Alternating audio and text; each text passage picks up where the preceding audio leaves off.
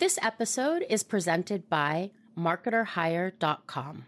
Are you struggling to find and hire great marketing talent? Try Marketer Hire. Marketer Hire makes it easy and quick to hire vetted marketing experts on an hourly, part time, or full time basis. They'll match you with the perfect marketer based on your needs and goals in as little as 48 hours. Stop spending months working with recruiters or sourcing marketing candidates on your own. Get started free at marketerhire.com. Hi, my name is Brook Harvey Taylor. I am the president of Pacifica Beauty, and to me, it's a matter of compassion. Visionary leaders see the world differently often seeing what no one else sees. I'm Kelly Kovack, founder of Beauty Matter. They have a clear idea of how the future should look and embrace the unknown as a blank canvas for innovation and opportunities. Before clean beauty was a thing, beauty activist Brook Harvey Taylor, founder and president of Pacifica Beauty, started a movement in 1996. Putting the planet first, protecting animals, and never compromising for people. Ahead of her time, Brook continues to pioneer a space where beauty brands do better. So, Brook, thank you so much for joining us today. Thanks for having me. I'm super honored to be here. I really appreciate it. Yeah, you were so ahead of your time when you launched Pacifica.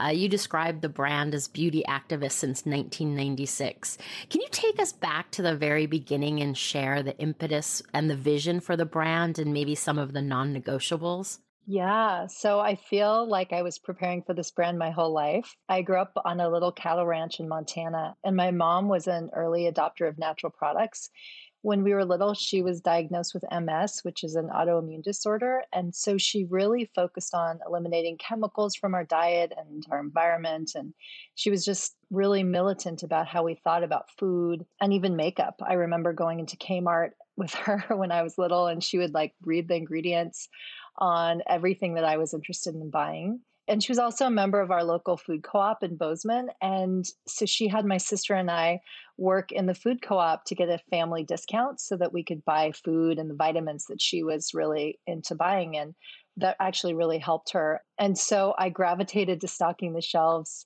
in the health and beauty department. And I used to imagine what my own brand would look like. I even remember Dr. Bronner's stocking Dr. Bronner's and Rachel Perry and all these older brands and thinking, oh my gosh, my brand would look like this. And I feel like that was something that I always thought about as a younger person. And I wound up going to school at the University of Oregon, which was was a very activist university. And I was exposed to environmentalism and exposed to just a new way of about thinking about animals and the planet. And that really sort of set the stage for the way that I thought about having a brand in the world and showing up in the world. It was really important to me for Pacifica to always be vegan, to always be cruelty free, to really be thinking about what our footprint was like on the planet from an early, early, actually from day one when we started Pacifica. I will go back to the fact that I grew up on a cattle ranch. And when one thing I learned from raising animals is that animals are sentient beings and how important it was. That was a really important part of my position on animal rights and thinking about our brand being vegan. So, what was the moment? Maybe you manifested the brand as you were stocking shelves at the co op, but what was the actual impetus for launching it? Or did you always know that you wanted to launch a beauty brand? I think I might have always known I wanted to launch a beauty brand, but I got really into perfumes and aromatherapy. I apprenticed with an aromatherapist when I lived in Eugene, and I was really excited about the way that fragrance essential oils specifically made you feel, how they affected your skin. And so that led me to starting to create and formulate things in my kitchen. And then I met my husband, Billy, and I was actually waiting tables, and he's like, You have so many great ideas. Like, why not start a brand? Start your own thing, do your own thing. And he'd always been an entrepreneur. So he was really my inspiration for starting something on my own. It just was a moment where he really pushed me to put my ideas into something and to create a business out of it. I also started my beauty career on the brand side in 1996. And thinking back to the industry then is sort of mind boggling. Like how much the beauty industry has changed in the last 25 years. I mean, 25 years ago, e commerce didn't really exist. Pacifica launched during the first rise of indie beauty brands like Bliss and Kiehl's, NARS, Stila, Bobbi Brown were all indie beauty brands of that era. Staying relevant as an indie brand for 25 years is no small accomplishment. And especially you were carving out kind of a category that didn't really exist. And then the industry kind of caught up, but yet you've remained relevant. How did you manage that? That's such a great question. I and thank you for that. I mean, that's I feel so lucky that we're still around today because yeah, I feel like I saw brands come and go, big brands changed and the way that we managed it for us product has always been king and i say that because product is how we serve our customers so quality accessibility and staying true to our core values. So for us at Pacifica, our core value is compassion for the planet, animals, and people. And this has been a constant for us. We've never really been about marketing. Marketing is something that we've really had to learn as a brand, more traditional marketing. We've really just always been in business to serve the customer.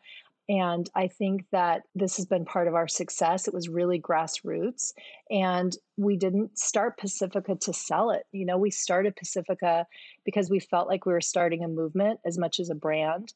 And it was something that we were just super passionate about what we were doing. And I think that there's an authenticity to, I see a lot of brands, and even back then, and you probably remember this too, there were brands that started to sell, brands that started, and their position was, we're going to sell this brand versus just being a brand and just really working to create products that people loved. That's been something we've held on to this whole time. I think one of the biggest differences, if I think back to kind of that indie landscape of 1996, if we're just going to put sort of a date to it, is that there was the possibility of launching a brand and scaling it. Like the idea of scale was wildly smaller than it is today, but you could do it and you could self fund it and you could get into Barney's and you didn't have to go raise a bunch of venture capital. But I think that to me is sort of the biggest shift in the industry. And you're right. There were so many brands that just launched out of passion and to serve the customer or out of an idea.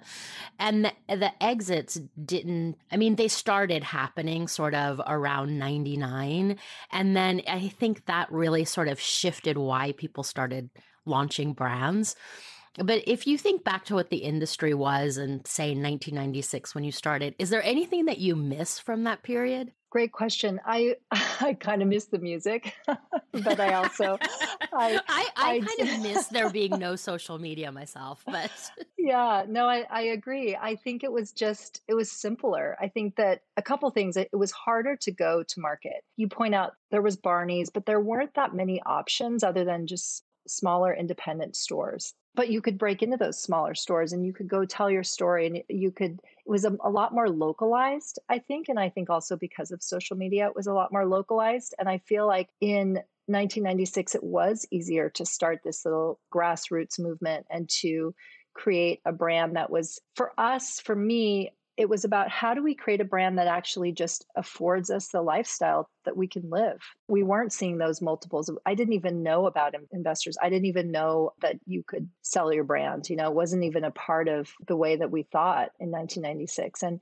so I think then it just felt a lot more about creating your own job and creating a, a lifestyle that you wanted to live. So it meant you know you could start work at 10 and in the morning and leave at 8 and you didn't have to be bound to this certain style of work and so that's really how I was thinking about it like I just wanted to live a different life and then I was really passionate about our mission and so together those two things created a way of making money versus a way of creating this big thing that was going to have a big exit and a big sale and so it was just a different time. It was, again, I think it was just a lot more innocent. It was just simpler. I still think that what you just described is a form of success that doesn't get talked about very often in sort of today's beauty landscape. It's all about how much money did you raise, valuations, exits, but there are still brands that I think success also can be what you just described. If you can pay your mortgage, put your kids through college, save a little for retirement, like that's success too. And it doesn't get talked about because everyone's chasing that billion dollar check from a strategic. I totally agree. I think that we forget often in the beauty industry what success looks like. Imagine, like, if I sat back in 1996 and imagined I would be employing 55 people with healthcare, with a 401k plan, you know, working in a brand they love, making sure that they had great vacations and that they would also, you know, we had a maternity policy, all the things that felt really important to me back then. Like if I looked at my past self, looked at my future self, was like, okay, that's success. It doesn't have to be about just this big exit. It really should be about taking care of the planet, taking care of people, creating something that's really meaningful that people love. I mean, Pacifica didn't blow up. Pacifica's been this slow burn. And, you know, I think that that's one thing that's important about for us this authenticity i think that's how you create a lasting brand. You create a brand that has soul and a heart. It's a living thing. So i think you're right. Success can look like a lot of things. It can look really different than a lot of what we're reading about and a lot of this frenzy around being this big giant unicorn. You know success for us, it's about taking care of people. It's about making sure that you're true to your vision and your mission and your values. It's a different way of defining things. And I think looking at a brand, you know, I think about like the big brand houses of old that have been owned by families for years and that they're there to create product but also to be this place where the family lived and made money and you know that was the job. And so i think that was the core of how we thought about success. And like i said if past self looked at future self me she'd be like yeah good job. Speaking of that, the way not you intended, but the way you built Pacifica is so in line with, I think, how, at least from an intention, people are trying to build brands now. Some of them are just paying lip service, but I have to believe that it's coming from the right place. So many of the early clean brands that really push the envelope on formulation and educating consumers, kind of this new category, they never really scaled. And a lot of them came from the spa industry because I think the spa industry was always talking about beauty from the inside out and, you know, had a focus on aromatherapy and botanicals. And, but a lot of those early innovators, some of them are still around, but they never really scaled the business. How did you manage to not only pioneer sort of this clean beauty category? Because naturals back in 1996 were really clunky formulations. the advances that have happened even just in the, the last decade are pretty amazing. But you also scaled the business. So once that, that kind of tipping point occurred, what was that tipping point? Like when did that happen? I feel like Pacifica's had like nine lives at this point. I, there have been many tipping points. I always liken it to we hit a wall, we have to break it down, and we have to rebuild it. And I think for us, it's there have been points where you know you get to five million, that's a tipping point. You get to ten million, that's a tipping point.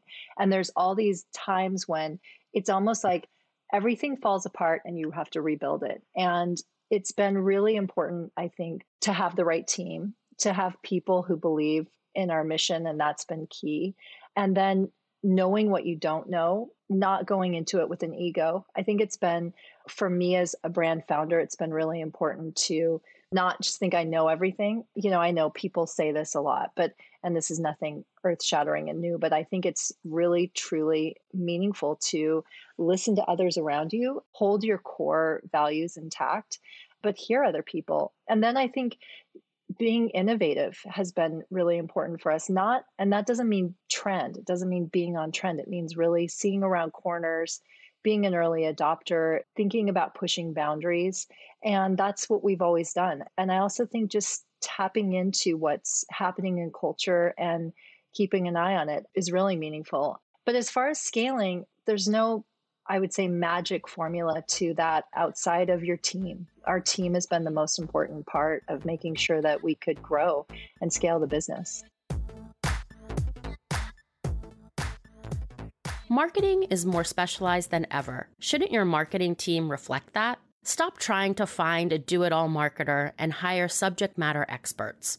Marketer Hire has created a network of world class marketers that are pre vetted by the industry's top experts, and they're available on demand. Need to improve your advertising efforts? Hire a paid social or paid search marketer. Looking to solidify your brand and execute an email strategy that converts more customers? Hire a brand marketer and email marketer by next week. With Marketer Hire, it's easy and quick. Join brands like Netflix, BuzzFeed, Curology, Caraway at marketerhire.com.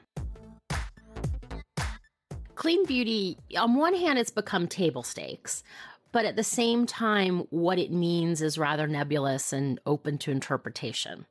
And recently, the concept of clean beauty has come under a microscope with consumers and journalists sort of challenging claims that some brands are making. How have you handled sort of this latest incarnation of clean? And what do you think the next phase of this category is going to look like?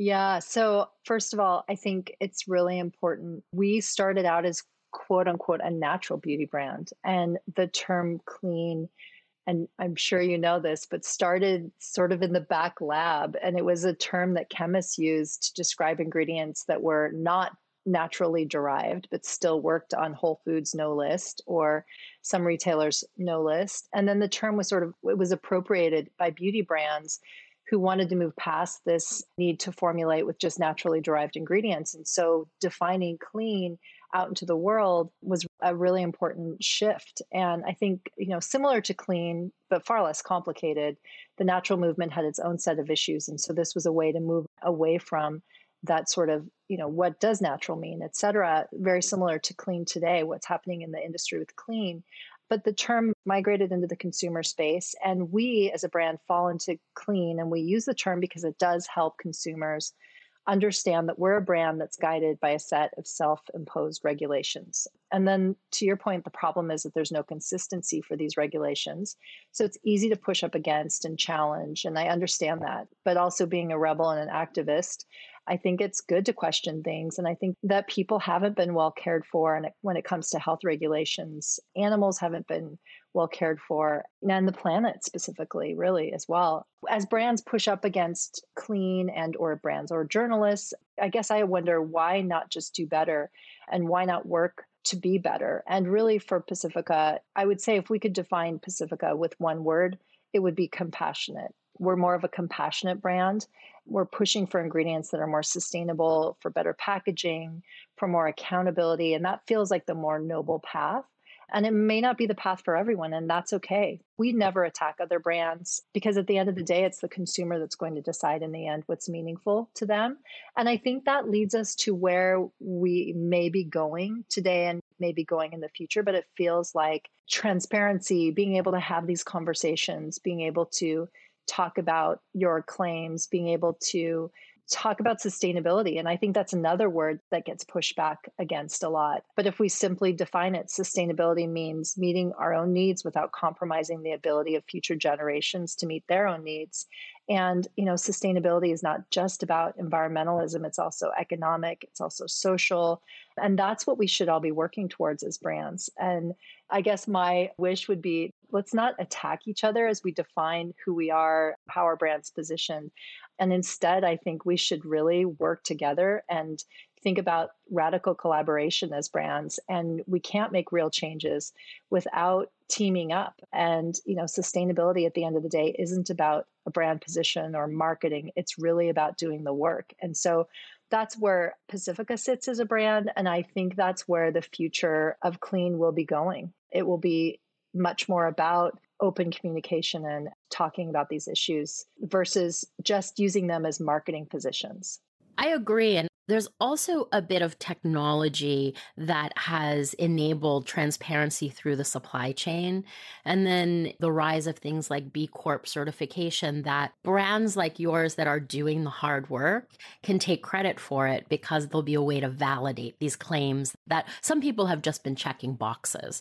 I think making unsubstantiated claims is not going to be so easy in the future. Agreed. And I think that it's going to be also about whether or not you have a third party behind you, but just being able to talk about what you're doing openly. You know, for Pacifica, we're doing a lot around our carbon footprint and what that means, learning a lot about our plastic usage, glass usage, shipments, you know, how it all is interconnected. There's no right answer, there's no one answer.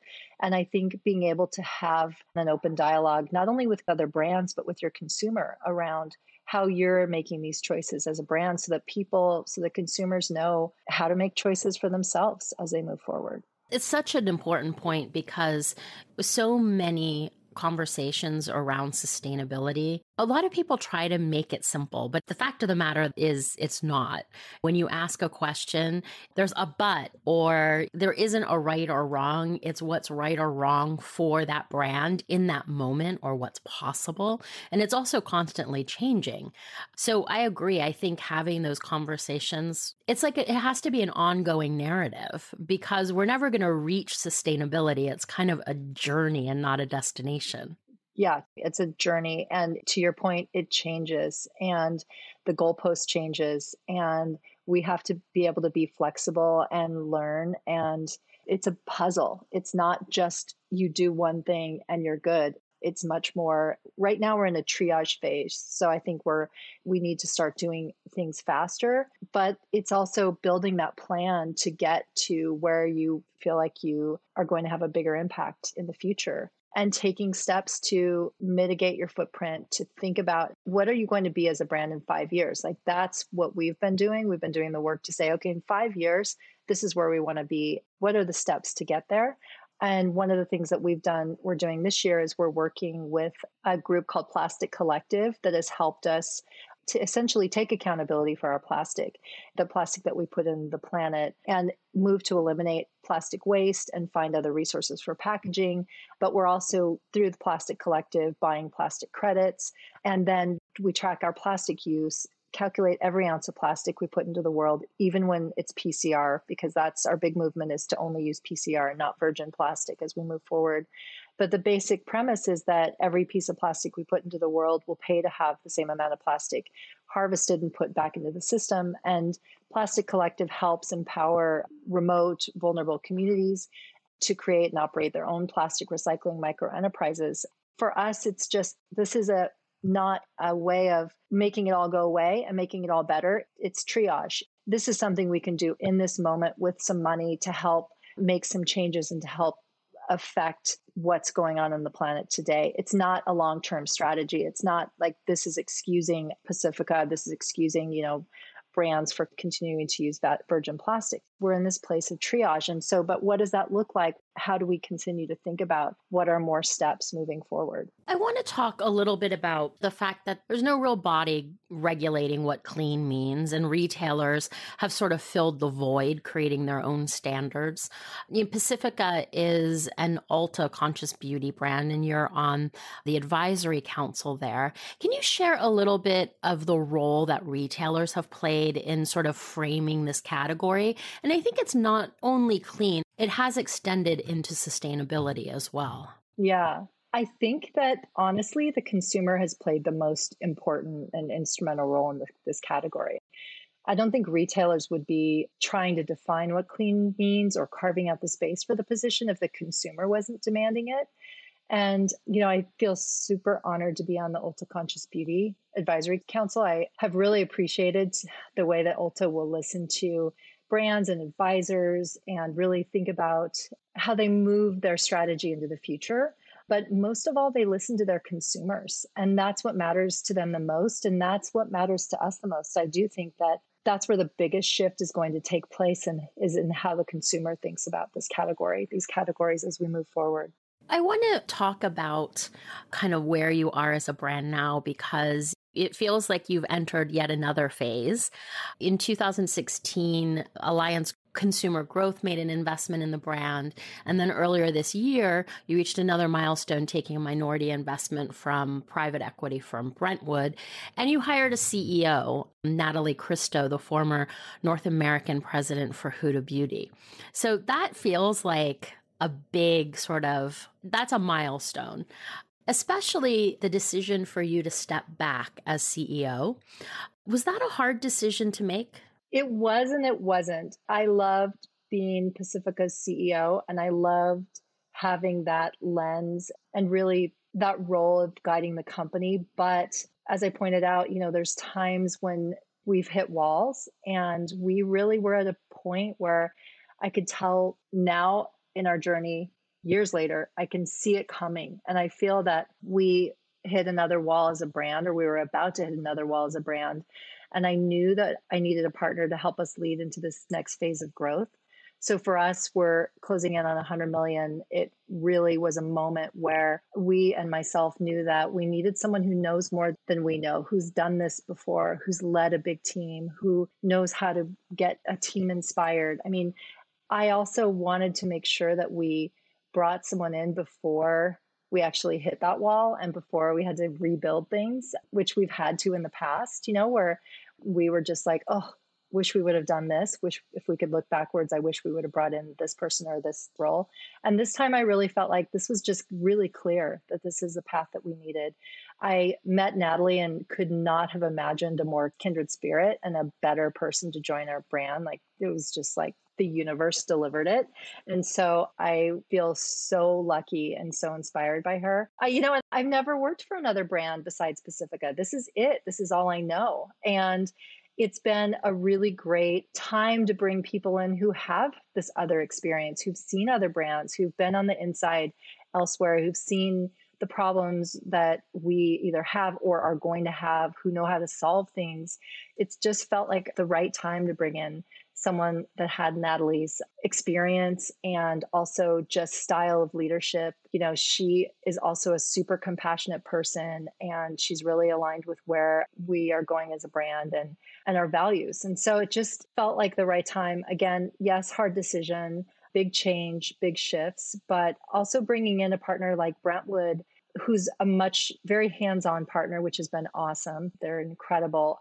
Has helped us see like okay, these are the things that we need to do as a brand. This is our, again, five year plan. This is where we're going. And it's been amazing. And so, what is your role going to look like moving forward? You get to do more of this, right? I do. I get to do what I love. I mean, I've taken the role of brand president. I'm really involved in product development. I always have been. That's really my strength at Pacifica is I love formulas. I love thinking about ingredients. I love working with chemists. And I love design and I love obviously color and art and wild packaging. And so those are the things I get to step back and get back to work on. And that's to me, it feels like the core of the brand and what got me really excited to start this brand. And so I get to kind of do all the fun stuff and help Pacifica tell our story. I mean, I think that's one thing that Natalie also brings to the table that we haven't been very good at is we haven't been good at telling our brand story. I'm lucky enough to be able to do an, interviews like this. Like this is a moment where we get to tell our story. Outside of that, we just really don't. We don't do a great job on our website. And there's there's things that we could do better. And these are things that Natalie knows how to accomplish. So that's going to be really one of the next things we focus on is telling our story, telling our brand history, and being able to really own the position that we've carved out. Aside from the branding work you're talking about, what is the next phase of Pacifica? I think the next phase for Pacifica, I mean, I laid it out a little bit. It's becoming our future self. It's in five years, what do we want to look like? How do we want to serve our customer? And how do we want to serve animals and the planet? And make sure that we are working toward our goals of, of having a net neutral impact on the planet. That's one of our key goals. So for us, it is that five year plan. And again, thinking about being our future self. That's the work we have to do. Thank you so much for sharing your story. And there is this idea that beauty brands scale fast. You know, you raise a bunch of money, you get some distribution, and then you exit. And the reality is that it takes a long time to build a brand. I would say fast is 10 years. And I think something that has kind of happened during the pandemic is I think there's a new level of respect for what I'll call heritage brands. You know, if you've been around 25 years, I think you kind of earn that title. And a lot of times, I think pre pandemic, a lot of investors looked at brands and they're like, yeah, been around 25 years. You know, the growth isn't really what we like to see. And now all of a sudden, these heritage brands have become very sexy, right? Because weathered storms, the growth rate's there, it's consistent, there's profitability. So I think brands like yours are kind of an important touchstone in the industry to really sort of like, that's what it takes to build a brand that lasts. So congratulations for everything you've built.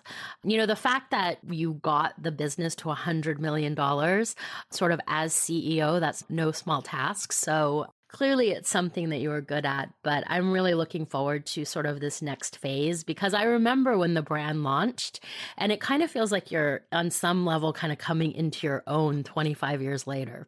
Kelly, don't make me cry. That's so sweet. I, I, that was I mean that it. was well, thank you. That was really that was so sweet and touching. I totally agree with you. I think that one of the things I see a lot is people come up to me and ask me how did you guys get an investor and i i just want to look at them and say by being a brand go be a brand and then in 10 years get an investor it took us we launched in 1996 we didn't take our first investor on until 2016 i think that that's the key is go be a brand and go figure it out and that's how you're going to have longevity. And you know the other thing that i think is for us at pacifica as we're headed into the, the shift in the economy and what's happening like we've been here before. We've seen it before. We are like okay time to do this and this and this. And we're not scared. We're not like oh my gosh you know the world's ending it's much more okay this is how we're going to continue serving our consumer. This is what we're going to do. And we remember 2009 to 2013 it's just to your point, being a brand for a long time, like we've proven that we're going to be around, that we're going to be around for another 25 years. That's always been my goal is to be a forever brand and to really help drive significant, meaningful change and just be compassionate and do better. So thank you for recognizing that. I really, really appreciate it. And it means a lot to me to be able to tell my story. Yeah, no, thank you for sharing it. And, you know, it's hard to believe that we've never met, but, you know, know, hopefully we can change that now that the world is opening up. I know. I totally agree. We have to meet in person. Yeah, that would be fantastic. Hi, I'm Brook. And for me, it's a matter of compassion compassion for animals, the planet, and for people, and how we live in this world as a brand. For Brook, it's a matter of compassion. Pacifica was in the clean beauty business before the category existed, promoting accessible, 100% vegan, cruelty free, and plant powered ingredients as a self funded indie brand. Pioneering a new category is hard enough, but scaling an indie brand to north of $100 million in revenue and staying relevant for two and a half decades is a testament to Brook's commitment. Also, knowing it was time to step aside as CEO for the brand to reach its next phase of growth is the sign of a true leader with innate confidence and steadfast determination in her vision. So, in the end, it's a matter of compassion. I'm Kelly Kovack. See you next time. If you like what you heard, don't forget rate, review, and subscribe to our podcast. It's a Matter of is a production of Beauty Matter. You can find more content and insights on beautymatter.com and follow us on social media.